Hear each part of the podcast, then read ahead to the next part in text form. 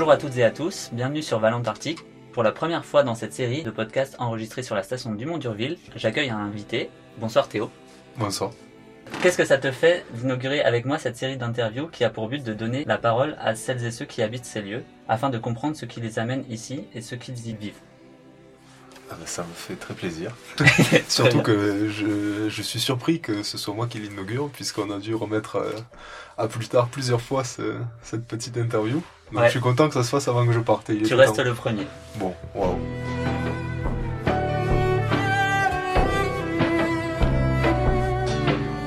Donc Théo, toi tu es un campagnard d'été, donc tu restes là pendant 4 mois, et ensuite tu ne vas pas hiverner avec nous cette année. Et non. Tristement, mais c'est comme ça. Ok. Bon, déjà un grand merci euh, de prendre ce temps pour euh, cet échange. Euh, avant de commencer, voudrais-tu donner à nos auditeurs et auditrices les conditions dans lesquelles nous enregistrons ce podcast? Alors. Où et quand sommes-nous? Nous nous trouvons dans Antabri, qui est une petite cabane en bois avec deux vitres et une porte, et qui se trouve au-dessus de la colonie qui s'appelle Antavia, qui est une colonie de Manchois d'Eli, que le programme pour lequel je travaille suit depuis 2006. Donc on a un suivi démographique, c'est-à-dire qu'on a des individus euh, identifiés individuellement grâce à des petites puces, des pit tags ou transpondeurs. Et euh, pour rentrer dans cette colonie, ils sont obligés de passer au-dessus d'une passerelle qui les pèse et qui les identifie à chaque passage. Donc voilà, donc ce suivi il est en place depuis euh, l'été austral 2006-2007.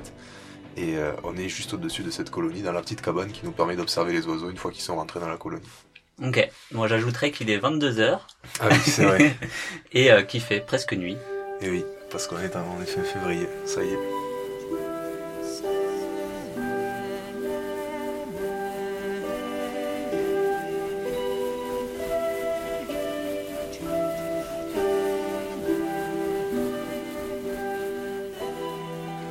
Donc toi, c'est la fin de ton aventure euh, ici, bah, dans quelques jours. Oui, c'est vrai. Euh, alors, avant de te présenter un peu plus en détail, euh, j'aimerais te proposer un exercice je le tiens de Fertile, une association de laquelle je, tiens cet exercice.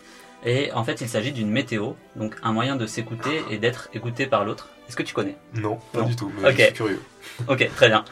Donc l'idée, c'est de se rendre visible à soi-même et à l'autre, notre état à l'instant T. C'est beau.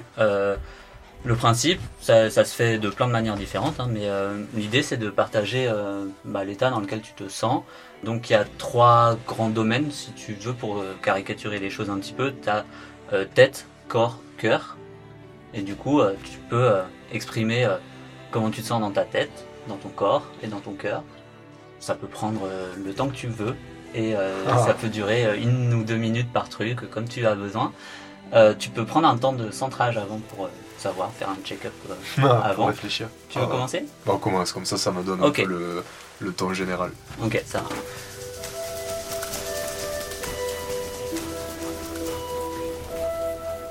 Alors moi dans ma tête, je suis un petit peu euh, submergé par euh, l'interview à préparer et à, mener, donc c'est la première fois que je fais ça et ça me submerge un petit peu euh, en termes de charge mentale, mais c'est nouveau, mais c'est très bien. Dans mon cœur, je me sens bien, je me sens honoré d'être avec toi. Néanmoins, bah, si je veux te partager un petit truc, j'ai des, petites histoires qui me trottent dans la tête vis-à-vis du début d'hivernage, qui commencent à me à monter en termes de, pression et de et en même temps d'excitation. Et du coup, bah, c'est pareil une, grosse charge euh, émotionnelle en ce moment. Et dans mon corps, euh, bah, ça va bien. J'ai bien dormi euh, cette nuit. je suis reposé. Je suis pas fatigué. Parfait. c'est pas si tard, mais je suis pas fatigué. Donc voilà pour ma tête, mon corps et mon cœur. Excellent. À toi. Alors, bon, je vais commencer par la tête. Comment ça va dans la tête? Euh, Ça va bien. C'est, ça va bien parce que c'est, c'est une période d'effervescence en fait, la fin de campagne où il faut essayer de tout finir avant de partir, d'essayer de repenser à toutes les choses qu'on s'était dit qu'on ferait. Et en même temps, c'est difficile aussi parce que c'est compliqué, on est fatigué, ça fait 4 mois de travail euh, à fond et euh, les capacités cognitives elles sont plus qu'elles étaient en début de campagne, mine de rien, c'est vrai, ça joue de, de pas beaucoup dormir et de, passer toutes, ces journées dehors. Donc c'est euh, c'est un peu les deux. Mais je suis content quand même parce que cette année, bon, c'est c'est un coup de malchance parce que la reproduction des manchots Adélie sur lesquels euh, j'ai travaillé tout l'été, elle a été très mauvaise. Donc on a eu moins de travail que prévu. On en a quand même eu énormément, mais ça a fini plus tôt. Donc là, ça fait euh, quelques jours que, que j'ai pu pas mal finir les gros trucs. Donc ça va, là, je vais avoir du temps pour profiter ça, ça me fait plaisir.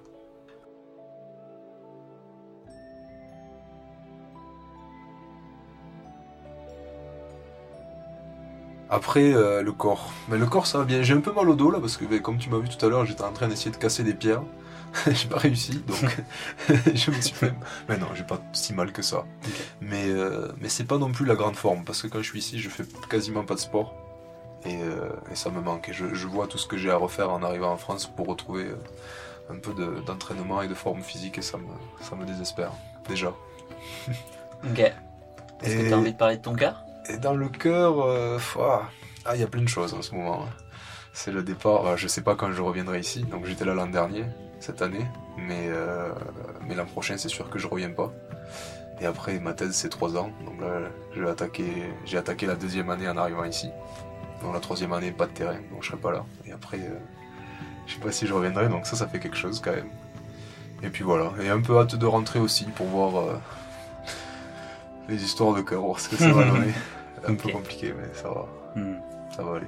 Ok. Merci euh, pour ce, ce partage, ce premier partage. Maintenant, j'aimerais te donner un espace libre de présentation en répondant à la question Qui es-tu? Ah, oula, vaste question. Sens-toi libre de répondre comme tu veux. Ah. Bon, qui je suis par rapport à ce que je fais ici Je suis, je dirais que je suis biologiste, donc je suis doctorant. Euh, doctorant euh, au sein du programme 137, donc, hein, qui est un programme de l'IPEV qui étudie la dynamique de population des manchots adélie et les stratégies d'adaptation. En fait, le- c'est plus général, c'est les stratégies d'adaptation des oiseaux marins au, au changement de l'environnement et à la variabilité de, de l'environnement. Donc on travaille sur les manchots adélie et les manchots empereurs aussi. Et après, euh, qui je suis? C'est dur ouais, comme question ça. Euh, Est-ce qu'il y a des mots qui pourraient te représenter, te définir un petit peu? Hmm. Les oiseaux, Ok. le vélo, et quoi d'autre? Un petit accent? Ah oui, si, oui, ça je peux pas le cacher. je pense que les gens ils s'en sont, ils vont Oui. s'en rendre compte quand ils vont écouter le podcast. oui, oui. Oui, c'est vrai. Il est vrai que j'ai grandi à la campagne, dans le sud-ouest. Ouais, on aime.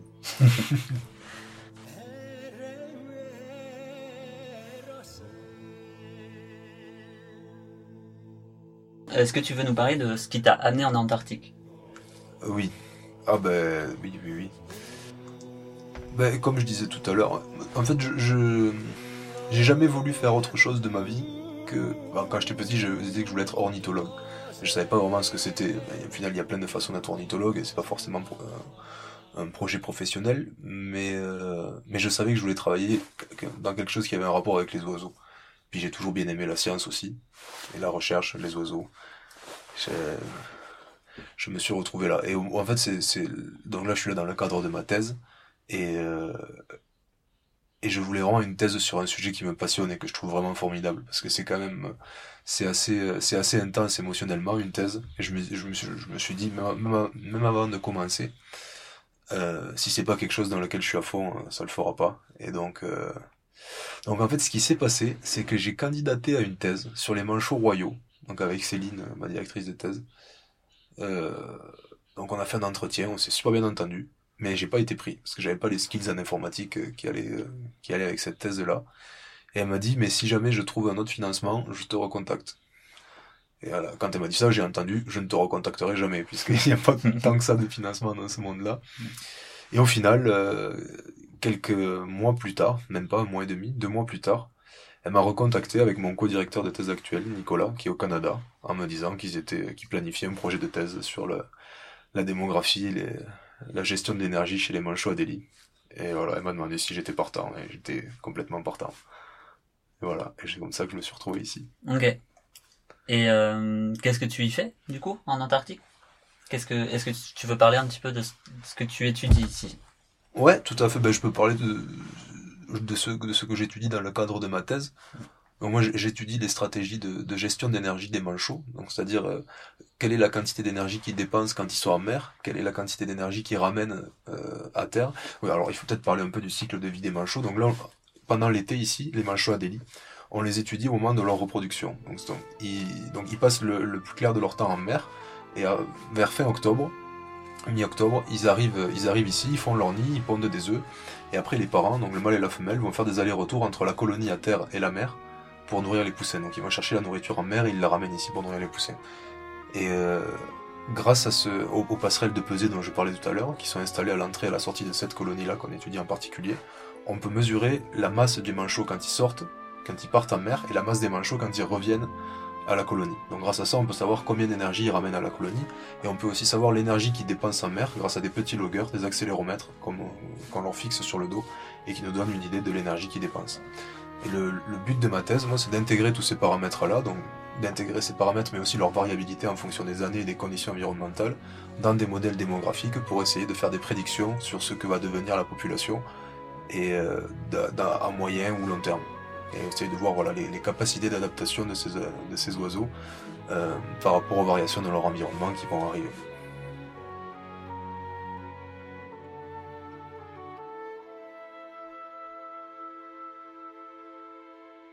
Si tu devais euh, un peu euh, dire qu'est-ce que tu aimes ou qu'est-ce que tu n'aimes pas ici. Euh, donc en parlant davantage de la vie ici ou, de la science que tu fais ici, qu'est-ce que tu as envie de partager de par exemple qu'est-ce que tu aimes ici? Que tu n'as pas ailleurs par ah, ou que tu as ailleurs bah, je, je peux pas ne pas mentionner le cadre. C'est vrai que juste sortir et voir vivre au milieu des oiseaux en fait la base elle est construite elle a été construite sur des colonies de manchots de manchots, de damiers, de pétrels, d'océanites. C'est incroyable de se lever le matin et d'avoir des, oiseaux euh, sous sa. Enfin, on, en a en France aussi, mais c'est pas des c'est rarement des colonies. En fait, là, c'est vraiment. J'imagine que tu mettras des photos peut-être avec tout ça. C'est impressionnant quoi d'être au milieu de ça. C'est vraiment quelque chose de formidable. Mais bon, ça c'est la, la, réponse facile. Mais je dirais aussi c'est peut-être c'est aussi une réponse facile, remarque, c'est l'aspect social. D'être euh, d'être avec tous ces gens tout le temps, c'est un peu. J'ai jamais trop fait de colonie de vacances, mais c'est un peu comme une grosse colonie de, vacances et c'est formidable. Et le, fait que ça brasse aussi plein de gens, au final d'horizons assez différents. Je, ne m'attendais pas à ça la première fois que je suis venu. Je me suis dit c'est des gens qui vont assez, qui vont être un peu, peut-être penser un peu pareil, avoir les, mêmes les mêmes centres d'intérêt, tout ça, et pas du tout. Et en fait, je trouve ça vraiment génial de, de voir tous ces gens aussi qui, qui prennent du plaisir à être ensemble, à discuter, à échanger. Je trouve ça génial. Et qu'est-ce que tu en tires de ça? Oh, C'est dur à dire. Qu'est-ce que j'en tire? Est-ce que tu as ah, l'impression d'apprendre ah, J'apprends, oui, oui, c'est ce que j'allais dire. J'apprends beaucoup, énormément. Et c'est ça qui est formidable. C'est hyper stimulant, en fait, comme, comme environnement. S'il y a toujours quelqu'un qui sait un truc, que ce soit les, anciens qui viennent ici depuis 20 ans, alors là, c'est des. Et puis de savoir où les gens qui ont des centres d'intérêt dont tu n'avais jamais entendu parler avant, et qui quand il t'en parle avec passion en plus euh, c'est génial et pour ça on a c'est un cadre parfait pour ces choses là mm. donc ouais ça c'est vraiment c'est génial et est-ce qu'il y a des choses que tu aimes moins ou qui te manquent par exemple euh? Si, ce qui me manque, c'est là, en, fin de saison, euh, quand la banquise tout autour de l'île des Pétrels a cassé, on peut plus vraiment aller marcher ailleurs. Et ça, et ça, c'est peut-être. Mais d'un côté, ça dure tellement longtemps, on a tellement de choses à faire déjà sur la base que c'est un manque, mais très relatif. Hmm. Ouais, voilà, je, le dis à ça. Euh, on passe à une question que tu avais préparée. Donc la question c'est est-ce qu'il y a déjà eu un moment dans ta vie où tu t'es dit que tu étais pleinement à ta place, un moment un peu fondateur de celui que tu es et que tu accepterais de nous partager? Oui, alors c'est celui-là où j'en avais noté plusieurs. Mais je, pense qu'il n'y en, a pas beaucoup euh, qui rentrent dans les, deux cases, euh, qui, mm. sont à la fois fondateurs et, euh, et, où on se sent pleinement à sa place. Parce que, non, je sais pas comment ça te fait toi, mais j'ai pas l'impression qu'il y, en ait beaucoup des moments. Non, moi je suis d'accord. Il y a, des moments où tu te sens à ta place, mm. Mais qui sont pas forcément fondateurs. Mm. Puis il y a ceux que t'as pas envie de partager aussi. Oui, aussi. oui, oh non, ça, ça pas. J'en ai pas tant qui me sont venus. Non, je pense qu'un un moment comme ça, c'était. Euh... Quand j'étais petit, j'étais déjà passionné par les oiseaux, mais euh, c'était beaucoup à travers les livres. Alors, je, je, les observais souvent aussi, parce que j'avais la chance d'habiter à la campagne, mais. Euh, mais la, la, la, diversité des espèces que je pouvais voir, c'était un peu limitée. Et, euh, je sais plus quel âge j'avais, je, sais je devais avoir 10 ans peut-être. Il y a une, euh, une amie de mes grands-parents, je crois, qui était guide naturaliste. Et j'avais pas l'occasion de, pa- de partir, parce que j'étais petit en fait, de partir trop loin de chez moi, euh, tout, seul, ou pas, aller observer des oiseaux. Et, euh, et donc il y a cette amie de mes grands-parents qui, qui était guide naturaliste et qui m'a proposé de partir avec elle. C'était pas très loin, je crois que c'était à une heure de chez moi, faire une sortie comme ça, et elle connaissait toutes les espèces et c'était génial. Et on marchait au bord de la Garonne. Et là, je me, je, je, je- me rappelle pas hyper bien parce que c'était il y a vraiment longtemps. Je la vois qui regarde à un endroit. Et là, je regarde sur un arbre mort au-dessus de la Garonne. Il y avait un balbuzard pêcheur. Et on- c'est un oiseau que j'avais jamais vu avant, qui est formidable. C'est un- un rapace qui capture des poissons en fait, donc il descend du, et il capture les poissons dans l'eau avec ses serres. C'est formidable. Et là, euh, de le voir, je, m'en rappelle, c'est un moment marquant. Je, le revois posé sur son, son arbre mort et voilà, c'était formidable.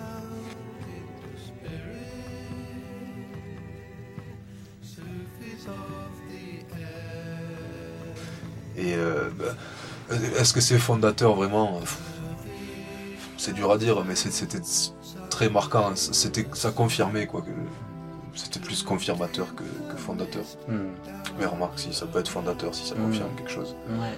Et l'émotion que tu en retires aujourd'hui, c'est enfin, plutôt quoi C'est Ah, C'est drôle, c'est le même, le même émerveillement qu'en arrivant ici en voyant un manchot pour la première fois. Ok. Et c'est vrai que ça, ça c'est c'est formidable. Et c'est quand, quand, quand je ressens des trucs comme ça que je me dis que je, je, je suis à ma place et que je fais, je fais quelque chose que j'ai envie de faire. Quoi. Et, et que je suis bien là. Quand, quand je ressens ça, quoi. Quand mon- dans mon boulot j'arrive à être émerveillé comme quand j'avais 10 ans, c'est Mm. c'est génial. T'as conscience de la chance que t'as. Enfin, c'est pas donné à tout le monde, c'est incroyable. C'est vrai, c'est vrai que c'est beaucoup de chance. Est-ce qu'il y a un deuxième moment que tu as envie de partager Un autre, euh, un autre un truc important pour toi?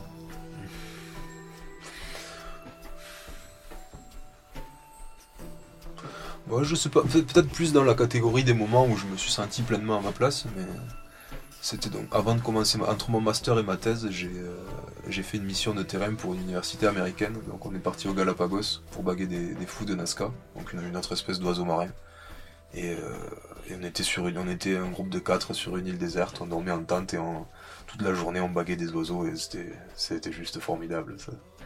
Au, au Galapagos, quoi, pour un Mm. biologiste, euh, les Galapagos, Darwin, tout ça, c'est, Mm. c'est la mec un peu, donc c'était, c'était génial. Mais voilà, c'est, c'est, rigolo parce que c'est, le- même, le même émerveillement avec le, le balbuzard pêcheur, le, même là-bas, le même ici. Et, en fait, oui, là, ça fait, il n'y a, a pas besoin d'aller très loin, en fait, pour, pour avoir cet émerveillement-là. Bah, Juste à côté de chez mes parents, là, quand je vois une espèce que j'ai jamais vue, ou même quand je vois des oiseaux que je vois tous les jours, euh, je, je trouve toujours ça formidable. Est-ce que tu penses que tu vas pouvoir garder cet émerveillement euh, toute ta vie avec des nouvelles espèces ou des nouveaux, des nouveaux sujets? Ah oui, je pense.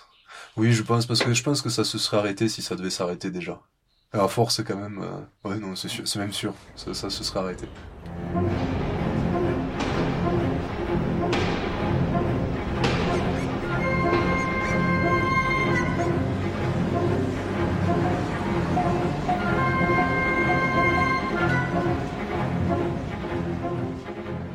L'intuition que euh, l'évolution du climat a un potentiel impact sur ton sujet d'étude, euh, en un sens, puisqu'il y a un lien euh, sur les, les zones de reproduction potentielle, la, la possibilité d'avoir de la banquise ou non, l'alimentation aussi qui peut être impactée par la température de l'eau et ce genre de Mhm. choses, ou la, la neige d'ailleurs, les, Ah les bah, précipitations cette année, comme, ouais, comme cette année. à voir si c'est lié au dérèglement climatique ou non, mais en l'occurrence, voilà, c'est une question qui peut se poser. Euh, du coup, euh, l'évolution du climat est quand même étroitement liée à ton sujet d'étude.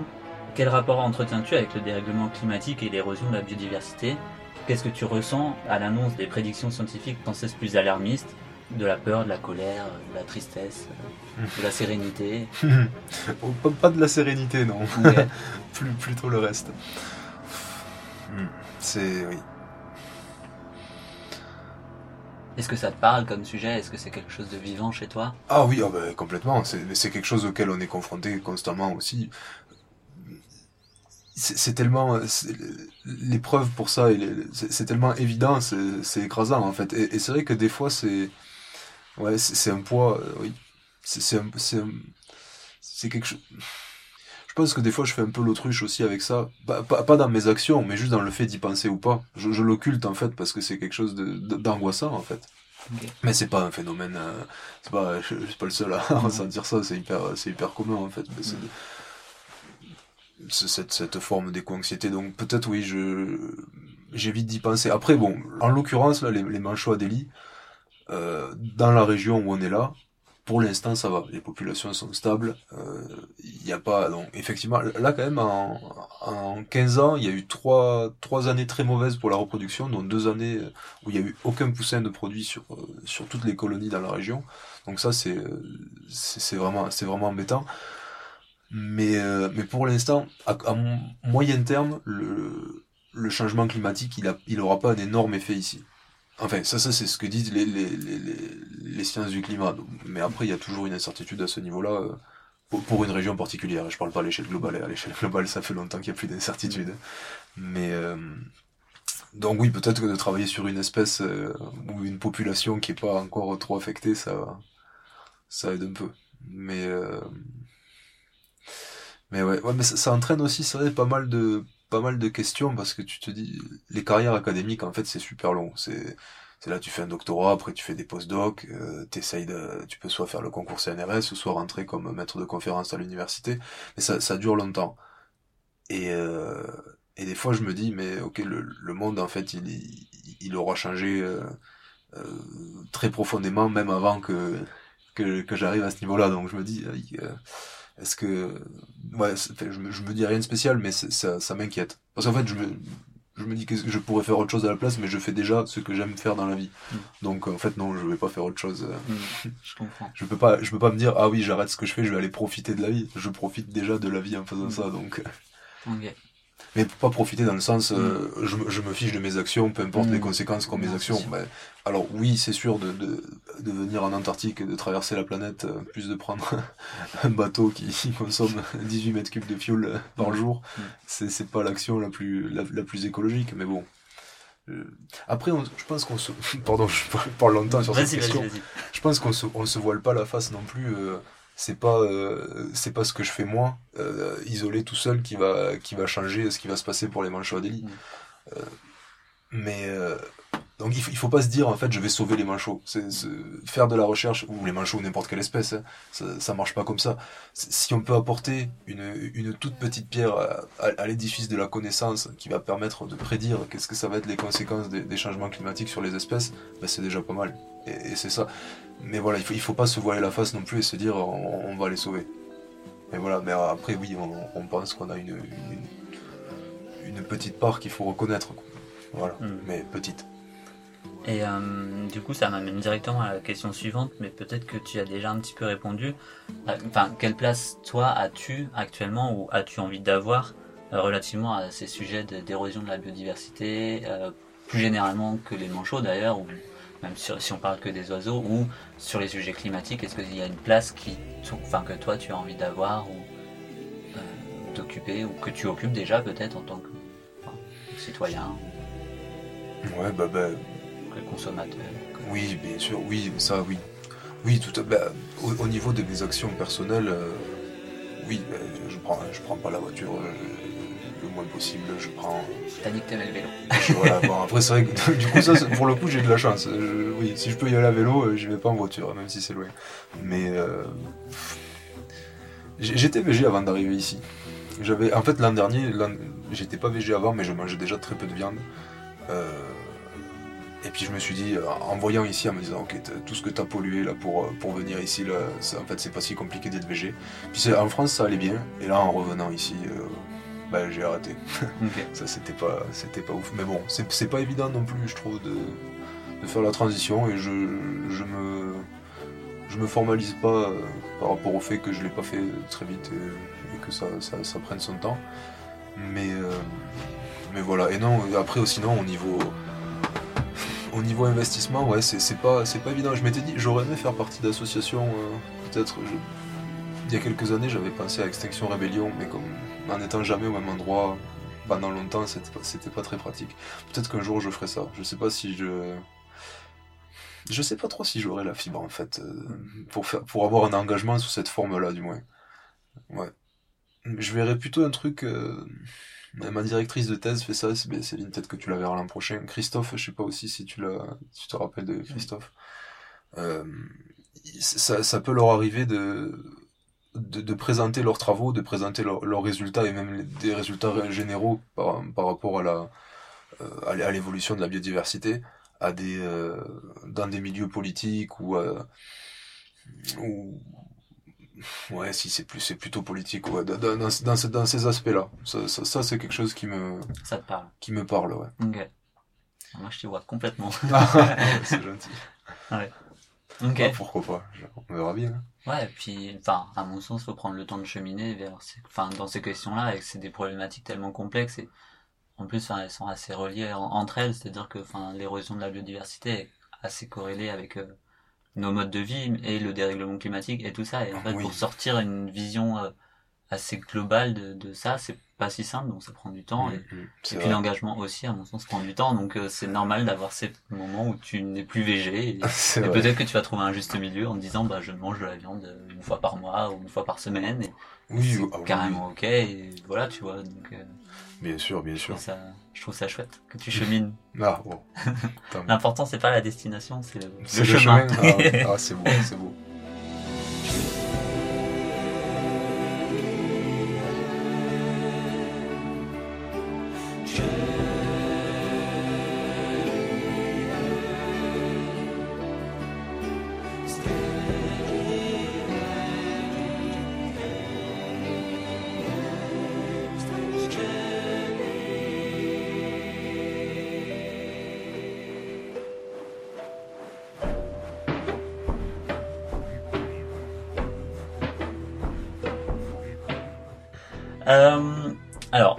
va revenir un peu à ton séjour. C'est presque l'heure du bilan. Bon c'est pas encore Oui. parti et je veux pas envie de t'attrister avec ça. non mais qu'est-ce que tu as envie de retenir de ce séjour?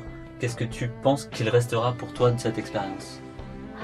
Oh là oh là c'est vaste comme question oh.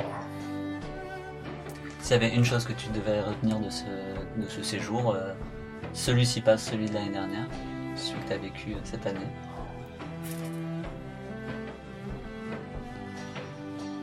Dire Joker aussi. Ah ouais, c'est compliqué de sortir juste une chose. ok. Pff, Si, bah peut-être. Je pense que c'est d'avoir fait. euh, Bon, c'est une comparaison avec le séjour de l'an dernier, mais c'est d'a- d'avoir fait. euh, D'avoir fait beaucoup de choses aussi. Disons que cette année, je, je savais à quoi m'attendre. Donc, euh, oui, oui, il y avait beaucoup de travail, mais j'arrivais mieux à le gérer. Donc, j'ai pu faire des trucs autres que juste rester à la colonie et, et bosser, bosser juste ici. Donc, une après d'avoir fait la sortie glacier, je sais pas si tu te rappelles qu'on a fait avec, euh, avec Biomar. Euh, et l'expédition avec l'Astrolabe. Bon, ça c'était du travail, mais c'était euh, ça c'était formidable d'aller voir. Donc on est parti à 100 km à l'est pour essayer de mesurer la dispersion des manchots qu'on puçait euh, ici à, à Dumont-Durville.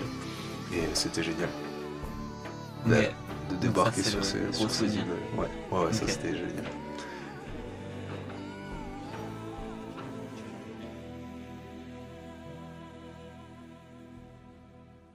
Et euh, tu repars euh, professionnellement, euh, comme personnellement d'ailleurs, avec un sentiment d'a- d'accomplissement. T'as as, l'impression d'avoir fait ce que tu voulais faire ici?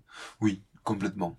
Bah, ap- après, après il y a des petits trucs où j'aurais bien aimé pinailler. euh, par exemple, quand ton équipe, mais ça, ça va pas être très parlant, peut-être que tu le comprends. quand ton équipe les manchots avec les loggers, tu sais, les GPS, accéléromètres et enregistreurs de plongée, il faut récupérer les loggers pour avoir les données. Ouais. Et euh, on, vou- on voulait mesurer la période le, plus proche possible de la fin de la reproduction. Sauf que quand tu fais ça, tu, te dis je récupère mon oiseau dès qu'il revient à la colonie. En fait, tu le laisses faire plusieurs voyages, et quand il en a fait assez, tu captures l'oiseau et tu récupères le logger. Et l'idéal, c'est de le recapturer juste avant qu'il revienne plus du tout à la colonie. Parce que là, qu'il qu'il finisse sa reproduction. Sauf que si tu fais ça, t'as le risque que tu te rates et que le logger, il, il parte avec l'oiseau et qu'il revienne jamais. Parce que ce qui se passe après la repro, c'est que l'oiseau, il va en mer pendant trois semaines, un mois, il fait des réserves, et après, il va muer. Et quand il mue, le logger est attaché au plume et il tombe.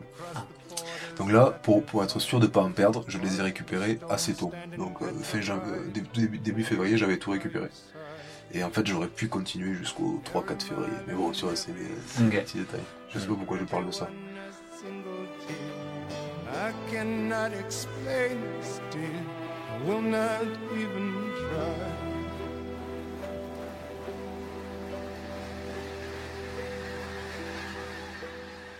As-tu envie de nous parler de la suite pour toi, une fois que tu auras quitté l'Antarctique, à plutôt court ou à moyen terme, comme tu le veux?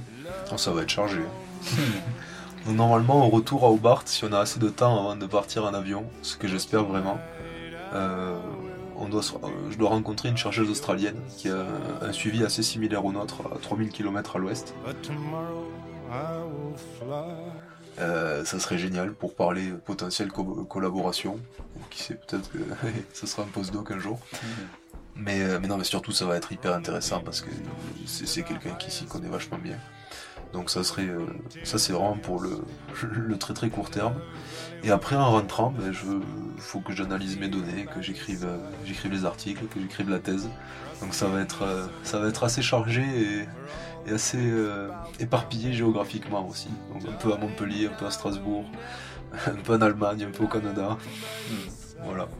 Donc là, euh, si je comprends bien, tu as encore euh, une bonne année de thèse, euh, un peu plus. Ouais, un an et demi. Un an et demi. En euh, rentrant, j'ai un an et demi. Ok, donc un an et demi de thèse, et derrière, toi, tu as envie de continuer dans ce domaine-là et de, enfin, de faire des postdocs dans ce domaine-là pour ensuite faire de la recherche.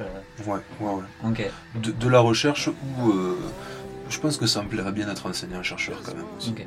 Ça, ça me déplairait pas du tout d'être d'être au CNRS et de faire que de la recherche. Mais euh, enseignant, enseignant-chercheur, c'est quelque chose qui me plairait pas mal à l'université. And tonight I will be by your side. But tomorrow I will fly away. Le chemin est un peu compliqué pour y arriver, tu dis, enfin, t'en parlais tout à l'heure. Ouais, ah ben pour les deux, il, est peut-être euh, chouïa moins compliqué pour être enseignant-chercheur, enfin pour être maître de conférence et encore. Mais euh, ouais, non, dans les deux cas, dans les deux cas, c'est assez compliqué. Parce qu'il y a très peu de postes en fait. Euh, Le, concours CNRS, en fait, le, CNRS c'est divisé en sections. Donc, dans, le domaine dans lequel euh, je bosse, je pense qu'il y a que deux, peut-être trois, mais il me semble qu'il n'y en a que deux sections auxquelles tu peux candidater. Et il doit y avoir un ou deux postes par an dans chaque section. Hmm. Et sachant que c'est très vaste, euh, c'est l'écologie, tu peux avoir des gens qui travaillent sur des plantes, des gens qui travaillent sur les bactéries, euh, trucs qui ont rien à voir avec euh, les manchots. Ok. Qu'est-ce qui fait que telle ou telle personne sera retenue? C'est en, en fait de, de ce que je comprends, ça, ça, c'est des choses que je te répète que j'ai entendu des, des discussions avec des gens qui, qui ont passé, qui l'ont fait ce concours. C'est euh, tu, tu présentes en fait ton projet de ton projet de recherche mais à, à long terme. Quelles sont les questions auxquelles tu vas t'intéresser, comment tu vas y répondre, qu'est-ce que tu vas apporter de nouveau? C'est euh, voilà, c'est- je pense que oui, c'est ça qui, qui regarde. Ils regardent qu'est-ce que c'est ta vision de ce que tu vas faire dans les 10 ou 20 ou 30 prochaines années? Ok. T'as des projets? Ouf, ouais là. Est-ce qu'il y a des oiseaux que t'as envie d'étudier? Que... un, un oiseau qui te fait rêver? Ah oui, il y, y y en aurait, mais on, on raisonne pas vraiment en termes de. Mm. Ça, c'est un truc qu'on nous répétait tout le temps. J'ai toujours eu horreur de dire ça et maintenant je le dis. Quelle horreur. On, on peut pas, on peut pas penser en termes de modèles. En fait, il faut parler, penser en termes de questions scientifiques. Mm. Mais, euh, mais bon, après, on, on- là, tu vois, on peut le faire parce que moi, ce qui m'a amené là, c'était les modèles. là. C'est parce Mm. que j'étais passionné des oiseaux et c'est après que le, le, le goût pour la science et les questions, il est venu. Il, il est là aussi, mais. Que c'est- moi, c'est en fait les cormorans. J'adore les cormorans. C'est des, je trouve que c'est des super oiseaux. J'ai, je bossais un peu sur, euh, sur, sur des cormorans quand j'étais en master et j'aimerais bien rebosser sur ça. Du coup, les cormorans, c'est des oiseaux marins aussi? Pas forcément, ça peut être, c'est des oiseaux aquatiques qui, qui, qui se nourrissent sous l'eau Mhm. mais qui peuvent voler. Euh, et il y en a, y en a en eau douce, on en a, on en a en France, le Mhm. grand cormoran qui, est assez commun. Et voilà. Et on en a vu euh, sur le bateau. C'est parmi les rares oiseaux euh, aquatiques qui n'ont pas un plumage complètement étanche. Et ça, c'est une adaptation à la plongée. Donc, euh, quand ils se mettent dans l'eau, leur plumage se remplit un peu d'eau, pas, pas les couches les plus proches de la peau où il reste de l'air pour isoler. Et ça leur permet de descendre plus facilement dans la colonne d'eau pour chasser. Ah, parce que C'est du ceux coup, qui ça les empêche de flotter euh, Exactement. trop, quoi. Ouais, ouais, ouais, parce que les oiseaux volants, en fait, qui plongent, il y, a- il y a pas mal d'oiseaux qui volent et qui plongent. Ceux-là, la, la première force qu'ils doivent contrer pour se, pour se nourrir, le- leur plus grande dépense d'énergie, elle est quand ils plongent, parce qu'ils doivent contrer le, la flottaison. en fait. Ok. Donc ça, c'est le petit rêve. C'est Ouais. amené par une question scientifique à travailler sur ces, Euh, ouais, voilà. ces. Puis euh, globalement, le- la, la réponse des, des- des populations, le- la réponse démographique ou comportementale des populations aux variations de l'environnement, c'est une question très large. Et après, là, le, le truc qu'il faudrait préciser, c'est que quel aspect de cette question-là euh, euh, serait intéressant et reste à creuser. En fait, c'est ça qui est important aussi de se demander. Mais oui, mais donc, euh, ouais, une, une espèce sur laquelle j'aimerais vraiment travailler, enfin, plusieurs espèces, c'est les cormorans du, du courant de Humboldt au Pérou. Et là, tu as, des concentrations d'oiseaux marins hallucinantes, parce que c'est une zone ultra productive, en fait, où il y a des grandes pêcheries d'anchois, là, l'anchois du Pérou. Et euh, et t'as des, donc, des pélicans, des fous et des, euh, et des cormorans. Et c'est, les îles, en fait, elles sont recouvertes d'oiseaux, elles sont noires d'oiseaux, d'oiseaux marins. C'est un truc de dingue, c'est formidable. Ok. Et J'aimerais bien bosser là-bas.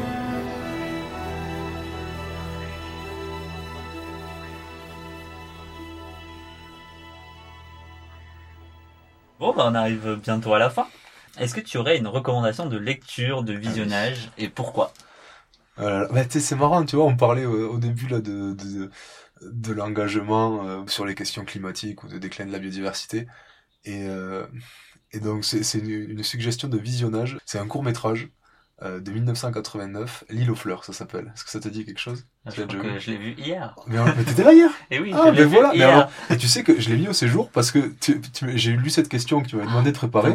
J'étais là, mais qu'est-ce que, qu'est-ce que je pourrais dire euh, à l'interview? Et là, l'île aux fleurs, paf. Et du coup, je me suis dit, bah, c'est l'occasion de le regarder. Et j'aime bien. Alors, bien. j'aime, j'aime, j'aime beaucoup ce que, ce que le film dénonce. Le, bah ouais, le, capitalisme, la société de consommation. Et j'aime bien la façon dont c'est, tourné, en fait. Quand il explique tout, là, le, les, petites, euh, les phrases à rallonge en expliquant chaque détail, je trouve ça, je trouve ça vachement bien. Les êtres humains sont des animaux mammifères, bipèdes, qui se distinguent des autres mammifères, comme les baleines, ou bipèdes, comme la poule, principalement par deux caractéristiques. Le téléencéphale hautement développé et le pouce préhenseur. Le téléencéphale hautement développé permet aux êtres humains d'emmagasiner des informations, de les mettre en relation, de les ordonner et de les comprendre. Le pouce préhenseur permet aux êtres humains un mouvement de pince des doigts. Celui-ci, à son tour, permet une manipulation de précision. Le téléencéphale hautement développé, allié à la capacité de faire un mouvement de pince avec les doigts, donna à l'être humain la possibilité de réaliser d'innombrables améliorations sur sa planète. Entre autres, de cultiver des tomates. Voilà. C'est assez euh, un peu euh, cynique. Euh, Enfin, peut-être pas cynique, c'est pas le mot. C'est un peu piquant, Oui, piquant, mais en fait, réaliste aussi. quoi. complètement. C'est pas, c'est, c'est Mais pas le ton est assez humoristique. Oui, quoi. oui, c'est ça, c'est ça qui, c'est ça qui est pas mal. Et la voix, j'aime beaucoup la voix aussi. Elle, elle est vachement, euh, ouais, elle est agréable à écouter. Ok, bah trop bien. Donc allez voir L'île aux fleurs, c'est L'île aux fleurs, voilà, de Sur YouTube. Georges Furtado. Bah oui, c'est sur YouTube en fait. Ok, bah trop bien. Bah écoute, euh, donc c'est le mot de la fin. Euh, le mot de la fin, donc un conseil à ceux qui nous écoutent, une citation, euh, ce que tu veux. À toi le mot de la fin. Alors, je me suis dit que je pouvais pas dire ça, mais j'ai pas trouvé autre chose. En fait, ce que j'aime bien dire aux gens, je, je me rends compte que les gens, ils, ils- peu de gens savent, c'est à quel point, c'est c'est horrible, je- les gens ils vont pas du tout aimer ce podcast, c'est à quel point les chats sont une catastrophe écologique. Incroyable. Et insoupçonnée. En fait, les chats, les chats domestiques, les chats sauvages, les chats y- en fait, il n'y en a quasiment pas en, Europe, des chats sauvages, il en reste très peu. Euh, donc, les chats domestiques, c'est horrible. Il y, a, une étude aux États-Unis qui a montré que les chats, ça tuait plus d'oiseaux que les chasseurs, les éoliennes, euh, les lignes de tension, les pesticides, euh, les immeubles, tout ça réuni, ça tue pas autant d'oiseaux en nombre d'individus que les chats. Donc voilà, donc les, les gens qui ont des chats là, qui, qui les laissent dehors, ils disent ah, c'est trop mignon, c'est la nature, il a mangé un oiseau. Non, c'est pas trop mignon. Ton chat c'est une catastrophe écologique. Là, tu peux être végé, tu peux aller au, au- faire ce que tu veux, aller à Biocop à vélo là. Non, si t'as un chat là, c'est ça c'est complètement contraire à, à toutes les convictions que que que- peut avoir, euh, que les gens peuvent avoir en général euh, sur sur, sur l'écologie. Euh, Les chats ils sont pour rien, hein, mais donc voilà, où il faut les garder en intérieur. Un chat en intérieur, là, c'est c'est super mignon. J'ai- J'aime bien les chats, je veux pas m'aliéner euh, 9 dixièmes de la population. Mais oui, non, faut pas les laisser sortir, les chats. Ils ont rien à faire là. C'est pas naturel. Un, un chat qui mange un oiseau dans un jardin, c'est pas naturel. Le chat, il est là parce que l'humain l'a amené. Voilà. c'est un mot de la fin super triste. je Bah, trouver non, mais chose. merci parce que pour moi, j'en étais pas du tout conscient. Je trouve ça bien que, que ce message-là passe. Euh, il n'y a pas une énorme audience, mais, mais au Non, moins bon, le message passe et, euh, et je trouve ça, je trouve ça chouette que tu puisses euh, bah, le dire. Merci pour ta franchise. C'est important.